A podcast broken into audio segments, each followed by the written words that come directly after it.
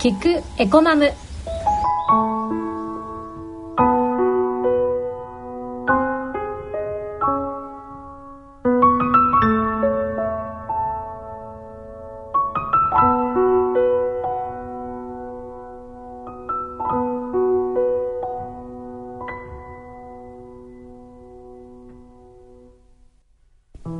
全国の皆さん、そして子育て中のお母さん、こんにちは。聞くエコマム番組ナビゲーターの大橋真希です。こんにちは、えー、日経 BP 社エコーマム編集長の旧川桃子です。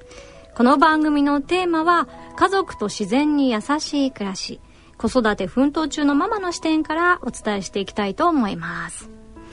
さあ、旧川さん、最近いかがですか？やっと夏休みが終わって長い夏休みが。でね ですね。まあそれが一番で、ようやくね、2学期っていうとやっぱり運動会があったり、学芸会みたいなものがあったりとか、まあ、またお子供たちのイベント目白押しで、もうそれに家族も振り回されて、でまあでも楽しくも大変忙しいな、えー日々がまた始まるなっていう感じですね。そうですね。秋はイベント目白押しでうちもあのお稽古ごとの発表会の練習で週末が全てえ何やってるんですか？消えっーとピアノとね、ええ。バレエをやってるんですけど。まあどちらも練習するモチベーションを上げるのが大変。そうですね。もう、そういう話し出すとまた止まらなくなりそうなんです。ね。ねはい。まあ皆さん頑張っていきましょう、えーさてさて旧川さん、はい。旧川さんがプロデュースしているリクエストマガジンエコマムなんですけども、えーいつもねご説明いただいてるんですが改めてこのリクエストマガジンエコマムについてご説明お願いします。はい、えー、エコマムは環境意識の高いお母さんたち向けに、まあ、えー年4回ですね、うん。雑誌をお届けしております。あウェブサイトもございます、はい。えーこちらですね、えーウェブサイトからご登録いただいた方のみに、えーご自宅まで郵送しておりまして無料で雑誌をお届けする代わりに、まあ、編集部からいろんなこう、えーアンケートなり調査なりっていうことをやらせていただいた時に、えー皆さんにもご協力いただくことでで、えー読者の皆さんと編集部と、えー双方向のコミュニケーションをやっているのが特徴の雑誌です。この双方向のやり取りの中で、はすごく内容が充実してきてる感じがするんですよね。ありがとうございます。生活に密着しててママに嬉しい情報がたくさん入ってますね。そうですね、うん。えー食の安全ですとか、えー安心ですとかそれからやっぱり毎日の生活企業のねいろんなメーカーさんのものをあの買ったりですとか、えーまあ、そういうことも大切にし、えー考えなきゃいけないので、まあ、そういう企業からの情報なんかも一緒に発信しています。はい、このリクエストマガジンエコマムなんですが今回の番組とも連動していますね。はい。はいで今回は2013年9月24日発行エコマム秋号に合わせた番組ということなんですね。はい、えー今回の秋号ではですね、はい。えー食育ですとかあと絵本特集、うん。それから私が、えーボルネオにですね行かせていただいたボルネオツアーの様子、はい、えーそれから環境ブランド調査リポート、えーそんな記事からですね、えーたくさんご紹介していきたいと思います。はい。ということで日経 BP 社発行のエコマム秋号ぜひお手元にご用意いただいてお聞きください。えもしまだお手元にない方ホームページでエコマムと検索していただいてご覧くださいではえー私大橋真希と旧川桃子さんでお送りしてまいります。最後までお楽しみに。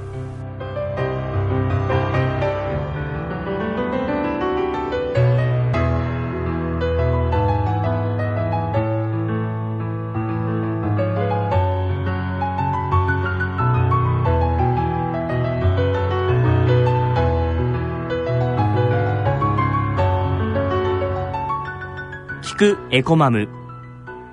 この番組はサラヤの提供でお送りします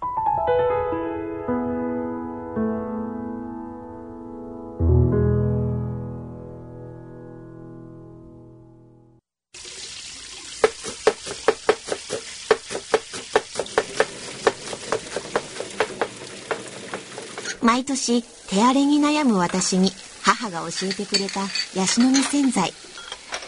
綺麗な色もいい香りもない。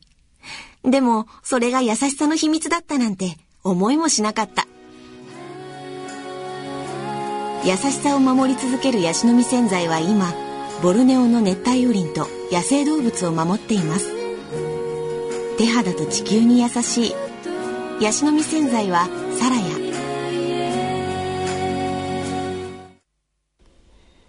エコマム紹介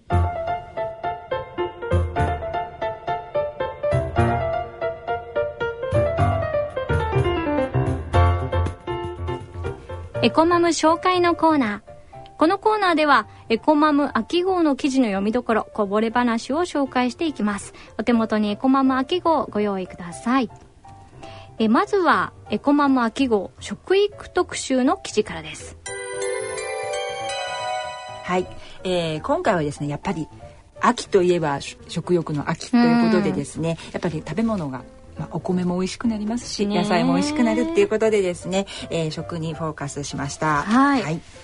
えー、根菜の美味しそうな献立が載っていたりしますね、はい、今回ですね、えー、料理家の田内翔子さんのご自宅にお邪魔いたしまして、はい、えー、田内さんがですねお子さんたちと一緒に作る、えー、ある日のえー、お昼ご飯というテーマでですね、ご紹介しています。小学生ぐらいのお子さんたちそうですね。小学校あのうちと一緒なんですけども、4年生と1年生のお子さんがいらっしゃる、はい料理家の先生ですね。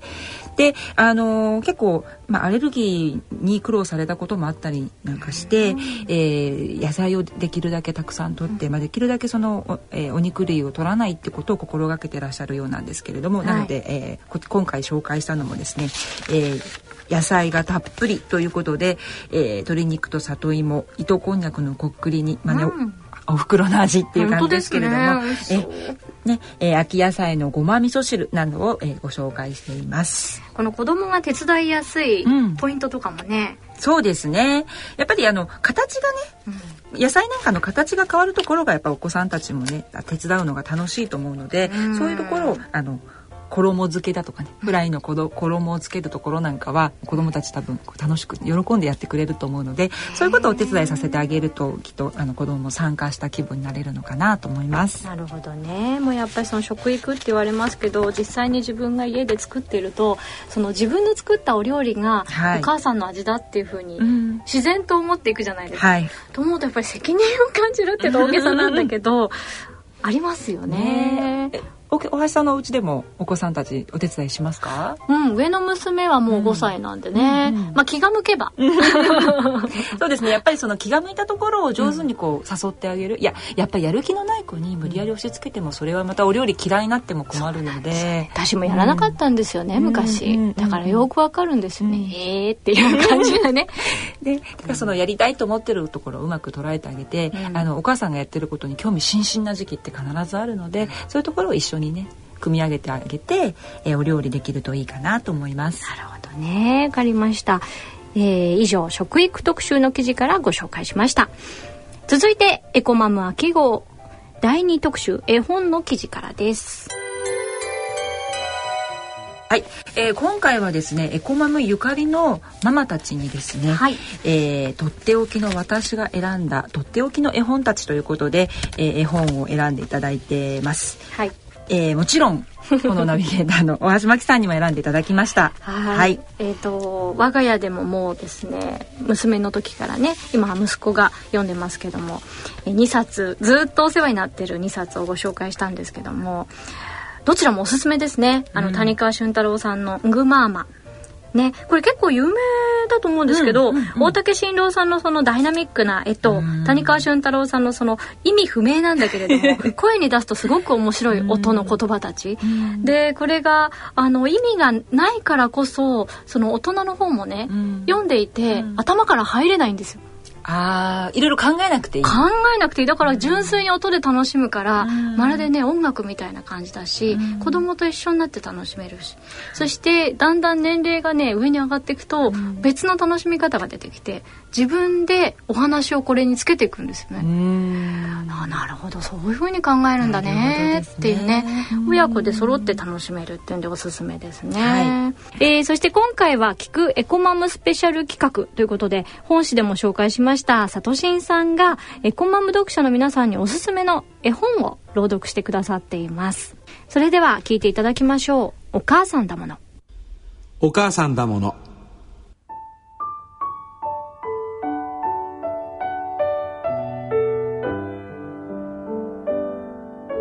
あなたの幸せを願わずにいられない。だって私あなたのお母さんだもの。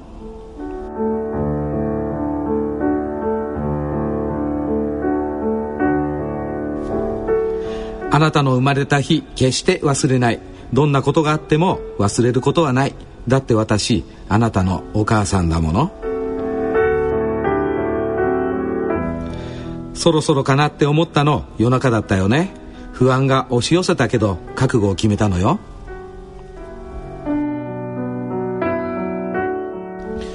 夜の風は冷たくて着込んであったかくした。あなたも寒くないかな？なんて思ったの。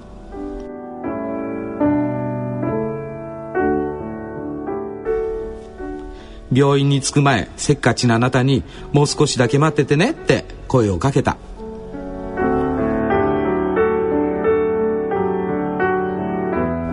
陣痛が早まりお産の準備が進み頑張れよってお父さん。うんってうなずいた。真夜中だというのに眩しい分娩室。モニターの音が元気だよって言ってる気がしたの。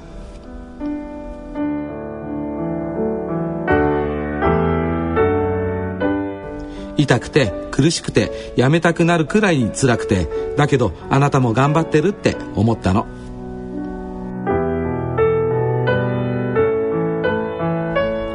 私が頑張ってる時あなたも頑張ってた。小さなあなたの大きな勇気にありがとう。泣きながら生まれてきたあなただからいっぱいこれから一緒に笑おうねって思ったの。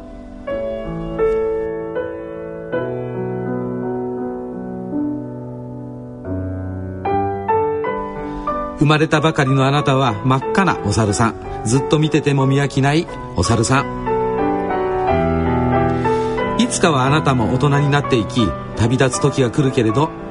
それまでは一緒ね。辛いことがあっても泣きたいことがあってもあの日のことを思い出せば大丈夫。あなたの生まれた日決して忘れない。どんなことがあっても忘れることはない。だって私あなたのお母さんだもの。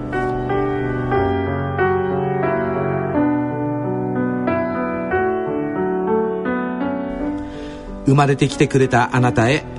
ありがとう。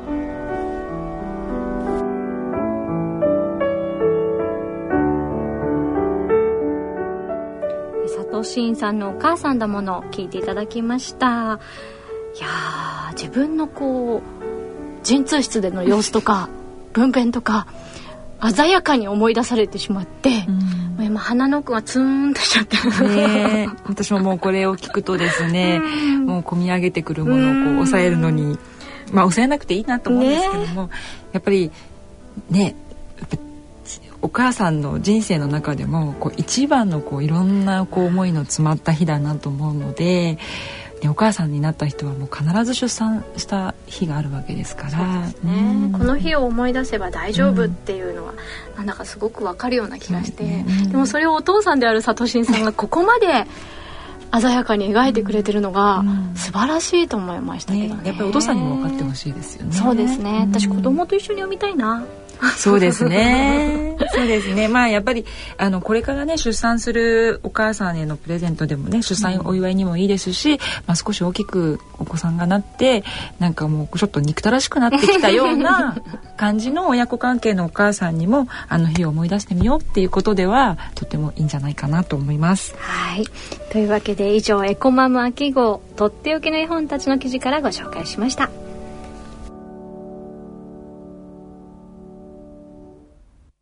続いては第4特集編集長リポートボルネオツアーからです。はい、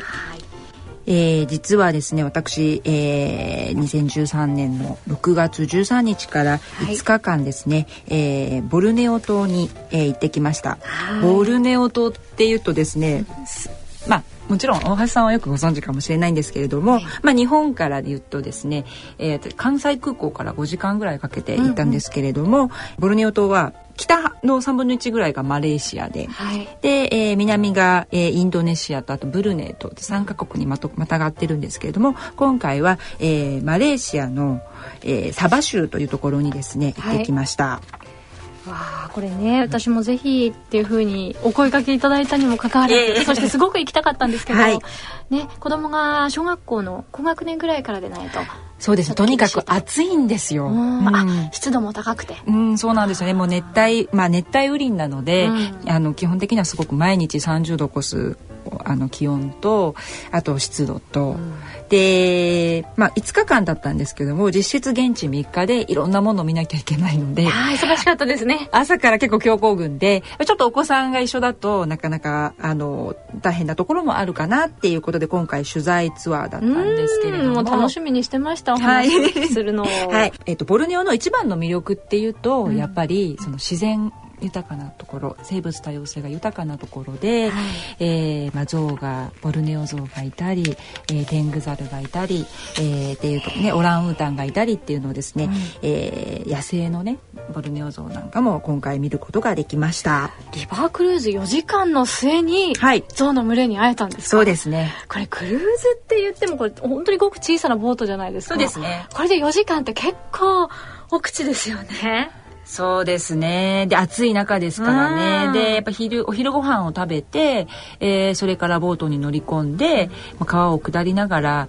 えー4時間ぐらいで。で、やっぱり夕暑い中で、まあなかなか動物って出てこれなくて、で、夕方になってきて、そろそろちょっとね、日が下がって、ちょっと暑さも和らいだかなっていう頃に、水を飲みに来たり遊びに来たりするっていうのでやっぱり夕方が結構こう動物に出会えるチャンスみたいですね。ああなるほどうん。ね、はい、今回バッチリ、えー、象にも会えましたので、えーその模様もリポートしております。はい。で、まあ、それだけだったら、まあ、あれなんですけれども、うん。なぜその動物のを見ることに意味があるかっていうと、えーそのボルネオっていうのは私たちにとってはですねその遠い離れたえー自然豊かな島っていうだけではなくて、えー、アブラヤシパーム、はいアブラヤシからできたパーム油っていうのが私たちの生活にとても密接に関わっていて、うん。そのパーム油の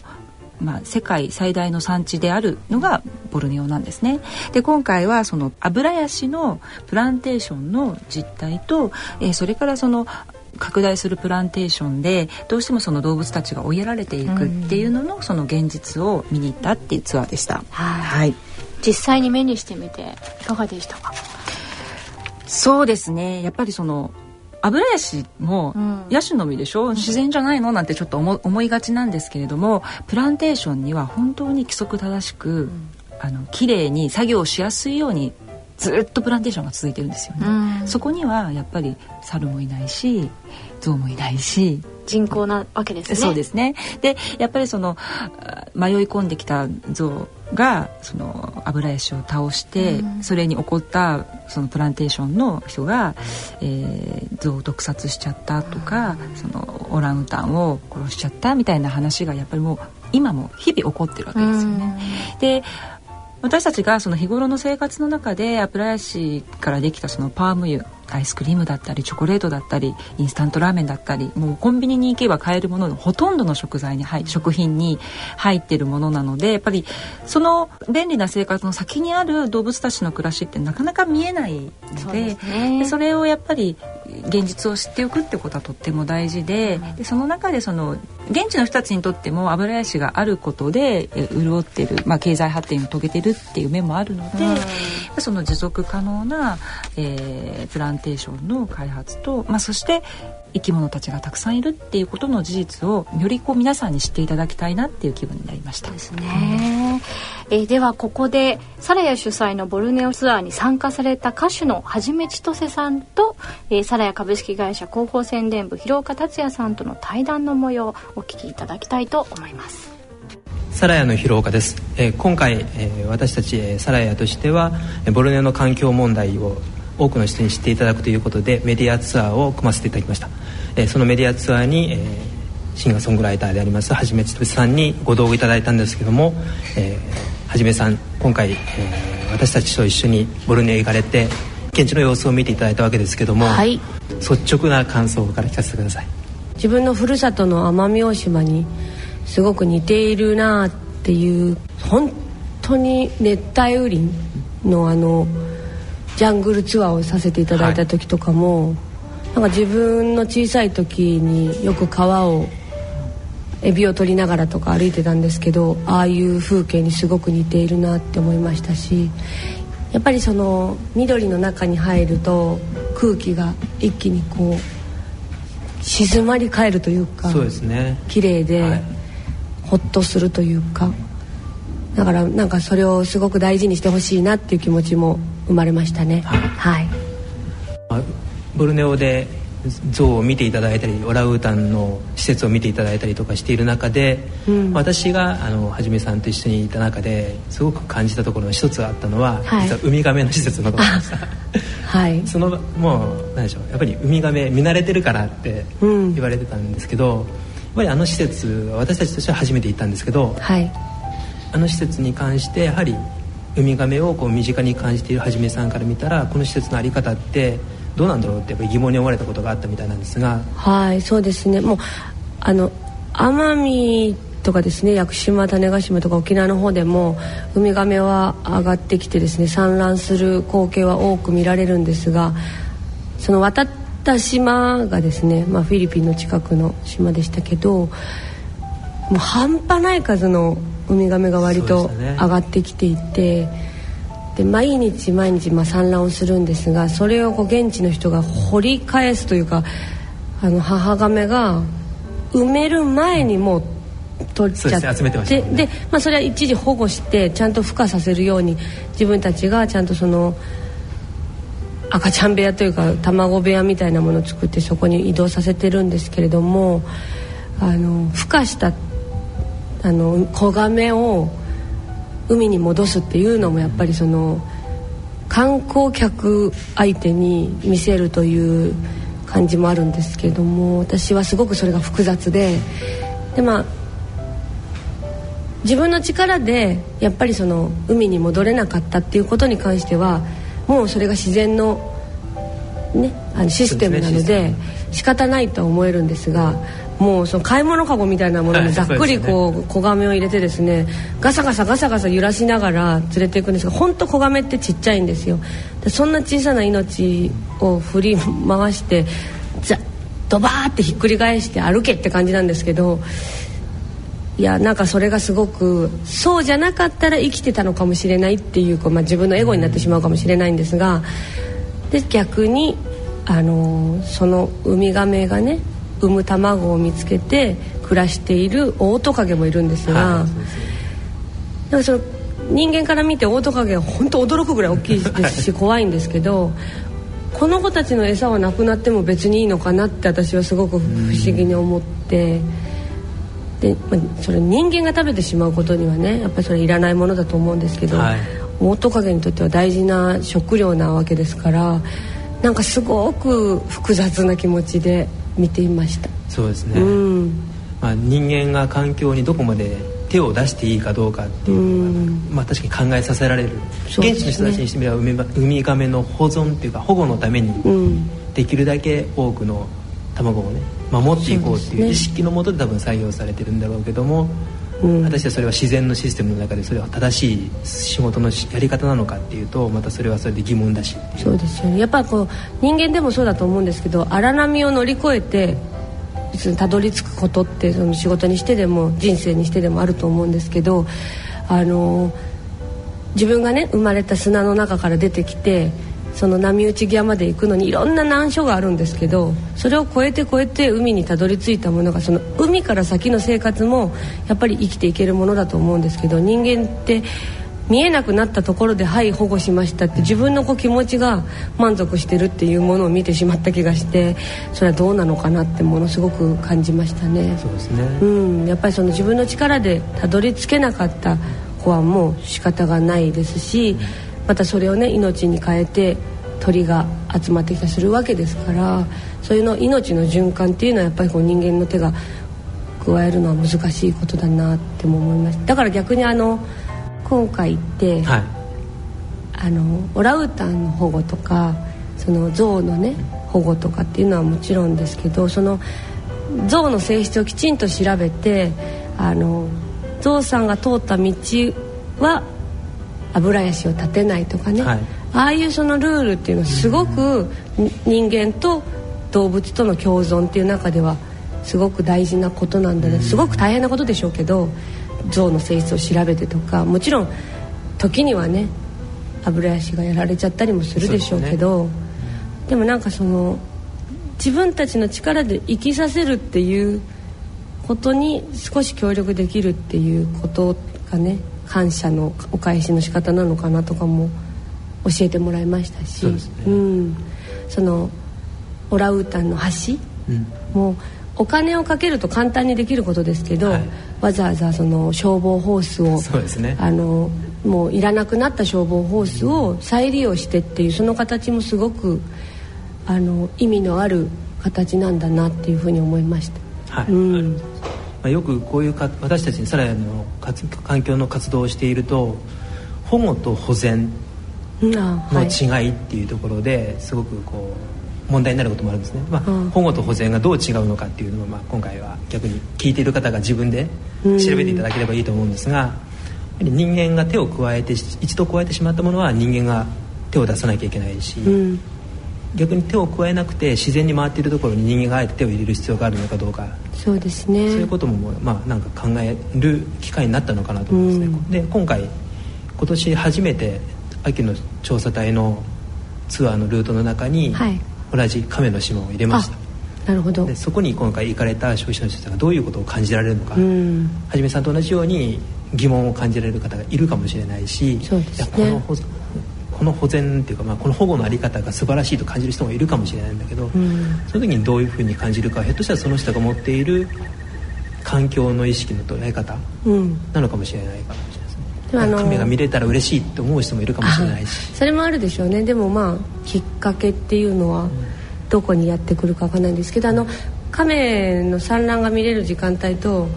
あの孵化した子亀を返す前にビデオを、はい、あのその現地の会場っていうか場所の人たちが見せてくれるんですがいろんな観光客のいろんな国からもいらしてましたけどやっぱりその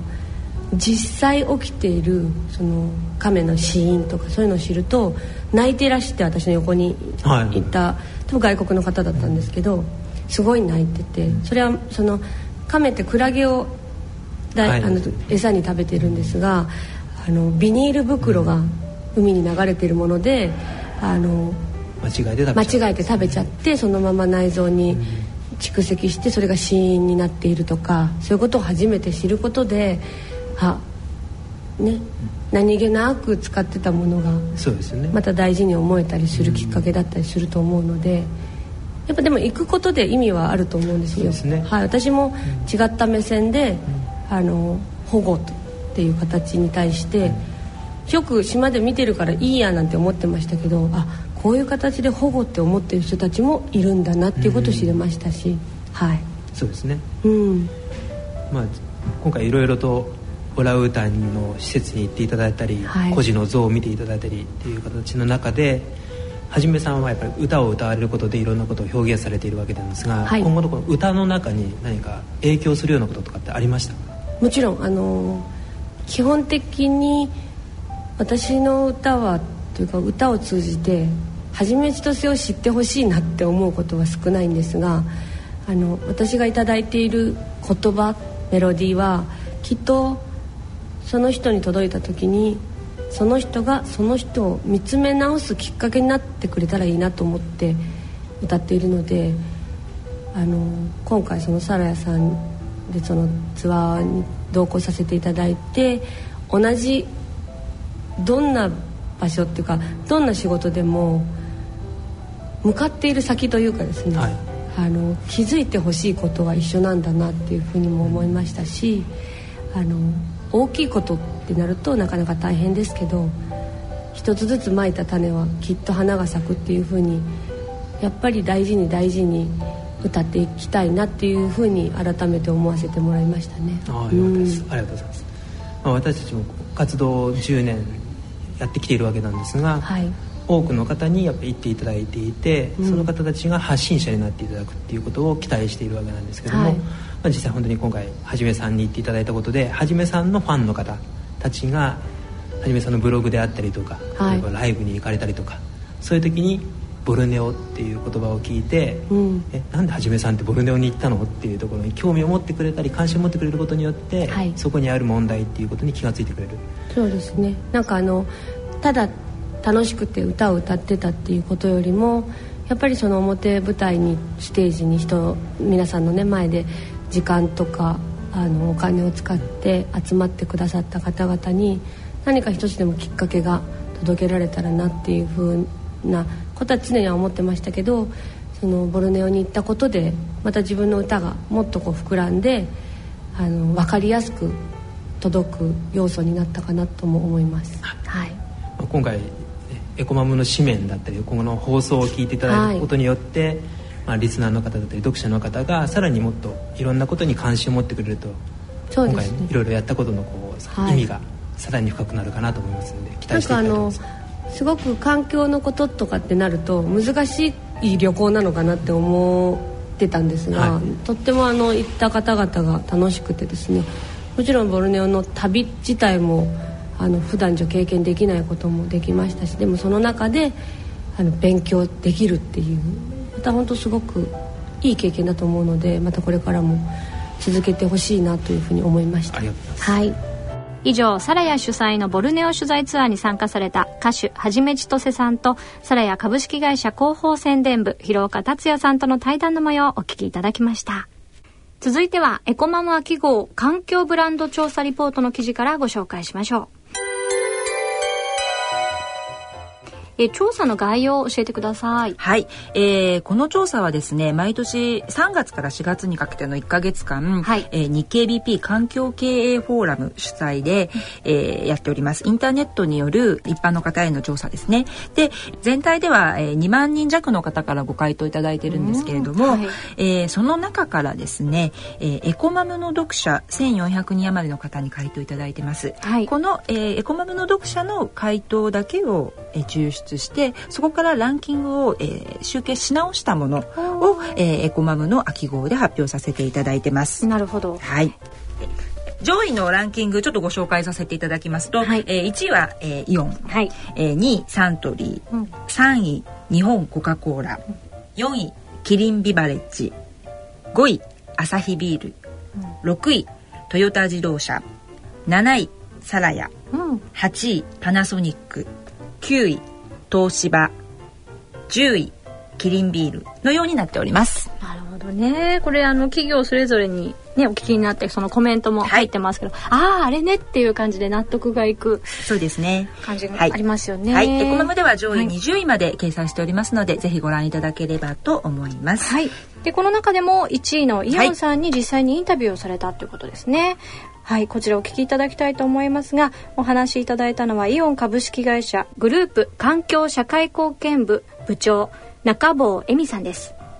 えー毎年恒例の日経 BP 環境経営フォーラムが実施する、えー環境ブランド調査で、えー今回ですねエコマムの読者だけを切り出して集計し直したランキングを掲載させていただいてるんですけれども、えーこちらでですねランキング1位、えーしかも去年も一昨年も、えーで1位、えー続けていらっしゃるのが、えーイオンさんということで今日はですねイオンの、えー環境、えー社会貢献部の部長の中坊さんに、えーお越しいただきました、えーよろしくお願いします。いたしますよろしくお願いします。えーまずはランキング1位ということなんですけれども、ご感想率直なところ伺ってもいいですか？はい、ありがとうございます。あのまあ3年連続1位ということで非常に嬉しく思っております。やはり私たち小売業は主婦の方々それもこういったエコマムの読者のような環境に対していろんなお考えを持たれている方にご支持をいただくというのはとても嬉しいことだというふうに思いますしこういったあの環境のことを日々考えられている読者の方から1位をいただいたということは本当に私たちの日々の活動が皆さんに認められた結果だというふうに感じております。中でもですね今年ははいかなり力を入れてらっしゃることが大きな目標の一つに達成されるっていうことなんですけれども、はい、その辺ちょっとお伺いしてもよろしいでしょうか？はい、はい、あの私どもが1991年からずっと継続してイオンの環境の取り組みの柱として、えー、行ってまいりました植樹活動なんですけれども今年の11月に1000万本達成することになりました。1000万本っていうとどのぐらいの規模って感じたらいいですかね？そうですねあの私どもお店が新しくできる時に、えー、お店周りに地域のお客様とともにこの植樹活動をずっとやらさせていただいてるんですが大体お一人様あたり、えー、お越しいただくと10本植樹をいただくことになるんですね。ですので単純に1000万本を、えー、10本で割らせていただくと、100万人のお客様とともに、えー、1991年から木を植え続けてきたという結果になるというふうに考えています。はい、えー、最初のお店は91年ですか？そうですね。はい。どちらで場所はやられたんですか？はい、あのー、1号店はマレーシアにありますマラカ店が一番最初でした。なんかこうに日本のイオンさんっていうのは私たちは身近なんですけれども、えー、マレーシアにもでも出店されてるんですね。そうなんですね。あの今イオンでは、えー、アセアンシフト、中国シフトということで海外進出も事業の大きな柱として取り組んでおります。このアセアンシフトの先駆けになったのがマレーシアになりまして、こちらのマレーシアで進展ができたマラッカですねこちらの方がこの植樹活動の一番最初のお店になっておりますこちらのお店は当時のマハティール首相からの依頼で、始められたということなんですけれども。そうですね、はい、あの当時の会長の岡田にですねあのマハティール元首相の方から当時首相から、えー、マレーシアの小売業の近代化のためにぜひイオン当時ジャスコですねジャスコに力を貸してほしいというお声がけがございまして、えー、私どもはマレーシアに、えー、海外進出をいたしました。それの象徴的な、えー、お店がこのマラッカ店でそちらの方の植樹を第1号として選ばさせていただいたということですね。でその翌年には日本でも第1号となるお店で、はい、えー、植樹されてますね。はい、はい、え日本での第1号店は三重県にございます。今のイオン被災店になりますこちらのお店が第1号店となります。はい、えー、今年ですねこの1000万本の食事を迎えるにあたりまして、えー、改めてこの被災店に行って、えー、当時食事をいただいたご家族の方からインタビューをいただくことができました。うんえー、お父様お母様それから当時2歳だった男の子がお越しをいただいたんですけれども、あのー、当時2歳だった方がもう二十歳を過ぎられた立派な大人になられてまして、えー、私たちのお店周りの木ももちろん大きくなったんですけれども、うん、人で見るとあああんなに小さな子供がこんなに大きくなるんだみたいなことで非常に感慨深いものがありました。でお父様からもこの植樹活動を通して普段えー、環境のために自分たちは何かをやらなければいけないということを考えてるんだけれどもなかなかがきっかけがつかめないとこの植樹活動を通じて環境の大切さを知ることができたというようなあのお声を頂戴することもできました。そうですよねやっぱり92年からだともう20年ですもんね。そね。えー、じゃあその2歳の男の子がもう20代になってるってことなんですけれども、はい、まあそのね植えた男の子も大きくなりますけども、えー、木も随分大きくなってるんじゃないですか？そうですね。あの木も随分大きくなりますしあのもともと私どものお店があったところは非常に郊外型のショッピングセンターが多いので、うんうん、店ができた時ってあんまり周りに建物はないんですね。うん、でその後イオンを中心に街が出来上がってきますのできちんと植えた木のメンテナンスをしないと、周りにお住まいの方々にご迷惑をおかけするというようなことも出てきてしまいます。ですので私どもではこの植えた木の、えー、メンテナンスをどういうふうにしていくのかっていうことをしっかり社内でマニュアル化をしまして例えば植えて3年後にはどういうお手入れをする。5年後にはプロの機能管理をされている方を入れるというようなことを決めてイオンのこのふるさとの森の手入れというのをしております。で昨年からはですね、えー、こういったメンテナンスをしている、えー、従業員を対象に全国各地でと植栽体のお手入れの、えー、勉強会なんていうのも、えー、定期的に実施をさせていただいておりましてどういうえー、手入れをすればいいのかというのを従業員もきちんと学習をして、えー、もう何十年何百年と、えー、その場に生え続ける保てる森を作っていくというのを私たちも努力をするようにしています。実際にはどんな木を植えられるんですか、はい、あの私たちが植える木は、えー、横浜国立大学の名誉教授の宮城明先生にご指導をいただいておりましてもともとその土地に、えー、自生をしていた木を、えー、選んで、大体あの30種類40種類っていう種類になるんですけれどももともと自生をしていた木を中心に、えー、植樹をしております。まあえー、タブの木であったりクスの木であったり山桜であったりシイの木カシの木こういったものを植えております。うん、ということはここには杉を植えるよっていうんではなくてもともとその土地にあった、はい、その土地土地に応じた木を選んで植えてらっしゃるっていうことですね。そうですね、はい、日本古来の森をそこに、えー、再生させる取り組みになります。うんはい、ありがとうございます。あのイオンさんのこう環境や CSR の活動っていうと、はい、もう一つ私たちがこう身近に感じられるのは、はい、えー、黄色いレシートの、はい、えー、キャンペーンもあると思うんですけれども、はい、えー、こちらのキャンペーンの、はい、えー、現在の状況を教えていただいてもよろしいですか？えー、私たちの活動はこの植樹活動が環境の活動の柱の一つ。そして社会貢献の活動としてはやはり皆様にこのイオン幸せの黄色いレシートキャンペーンを非常にあのご認知いただいているというふうに考えております。でこちらの活動は2001年に社名がイオン株式会社に変わった時からスタートいたしましてもうあの十数年続けておる活動になるんですけれどもあの年々ですね登録いただいている団体さんも増えてきておりますしご協力いただいているお客様も増えてきております。累計で、え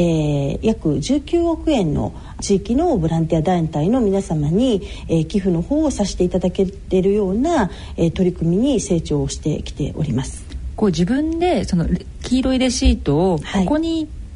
応援したいなっていう企業を選んで、はい、そこに投函できるんですよね。そうなんですね。投函ボックスが30個ありますので、その30個それぞれのあのボランティア団体さんの活動内容が簡単に書いてありますので、それをお客様が読んでいただいて、で自分がぜひ応援したいと思う団体に投函いただけるようなシステムになっています。3月だけはえー、東北の復興支援でまたこちらのキャンペーンも特別バージョンがあるとお伺いしました。そうですね、はい、あの昨年2012年と13年、えー、3月の9日10日11日と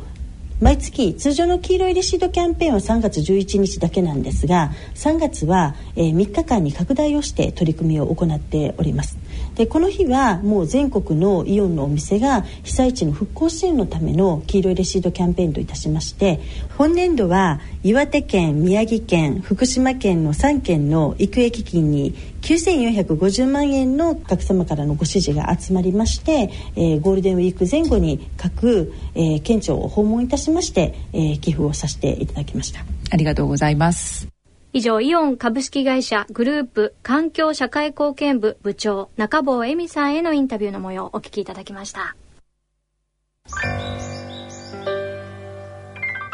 さて、ここまでお送りしてまいりました、キクエコマムいかがだったでしょうか？旧川さん最後にコマムからのお知らせあるということで、はい。お願いします。はい、えー、エコマムはですね、事前にご登録いただいた方にですね、無料でお送りする雑誌です。えー、ぜひですね、あ、まだ知らなかったですとか、ぜひお友達に読んでもらいたいなっていう方はですね、エコマムと検索していただきましたら、えー、エコマムのサイト、ホームページに、えー、出てきますので、そちらからですね、ご登録いただければと思います。はい。まあ、Facebook もやってますのでね、ぜひ見ていただければと思います。はい、はい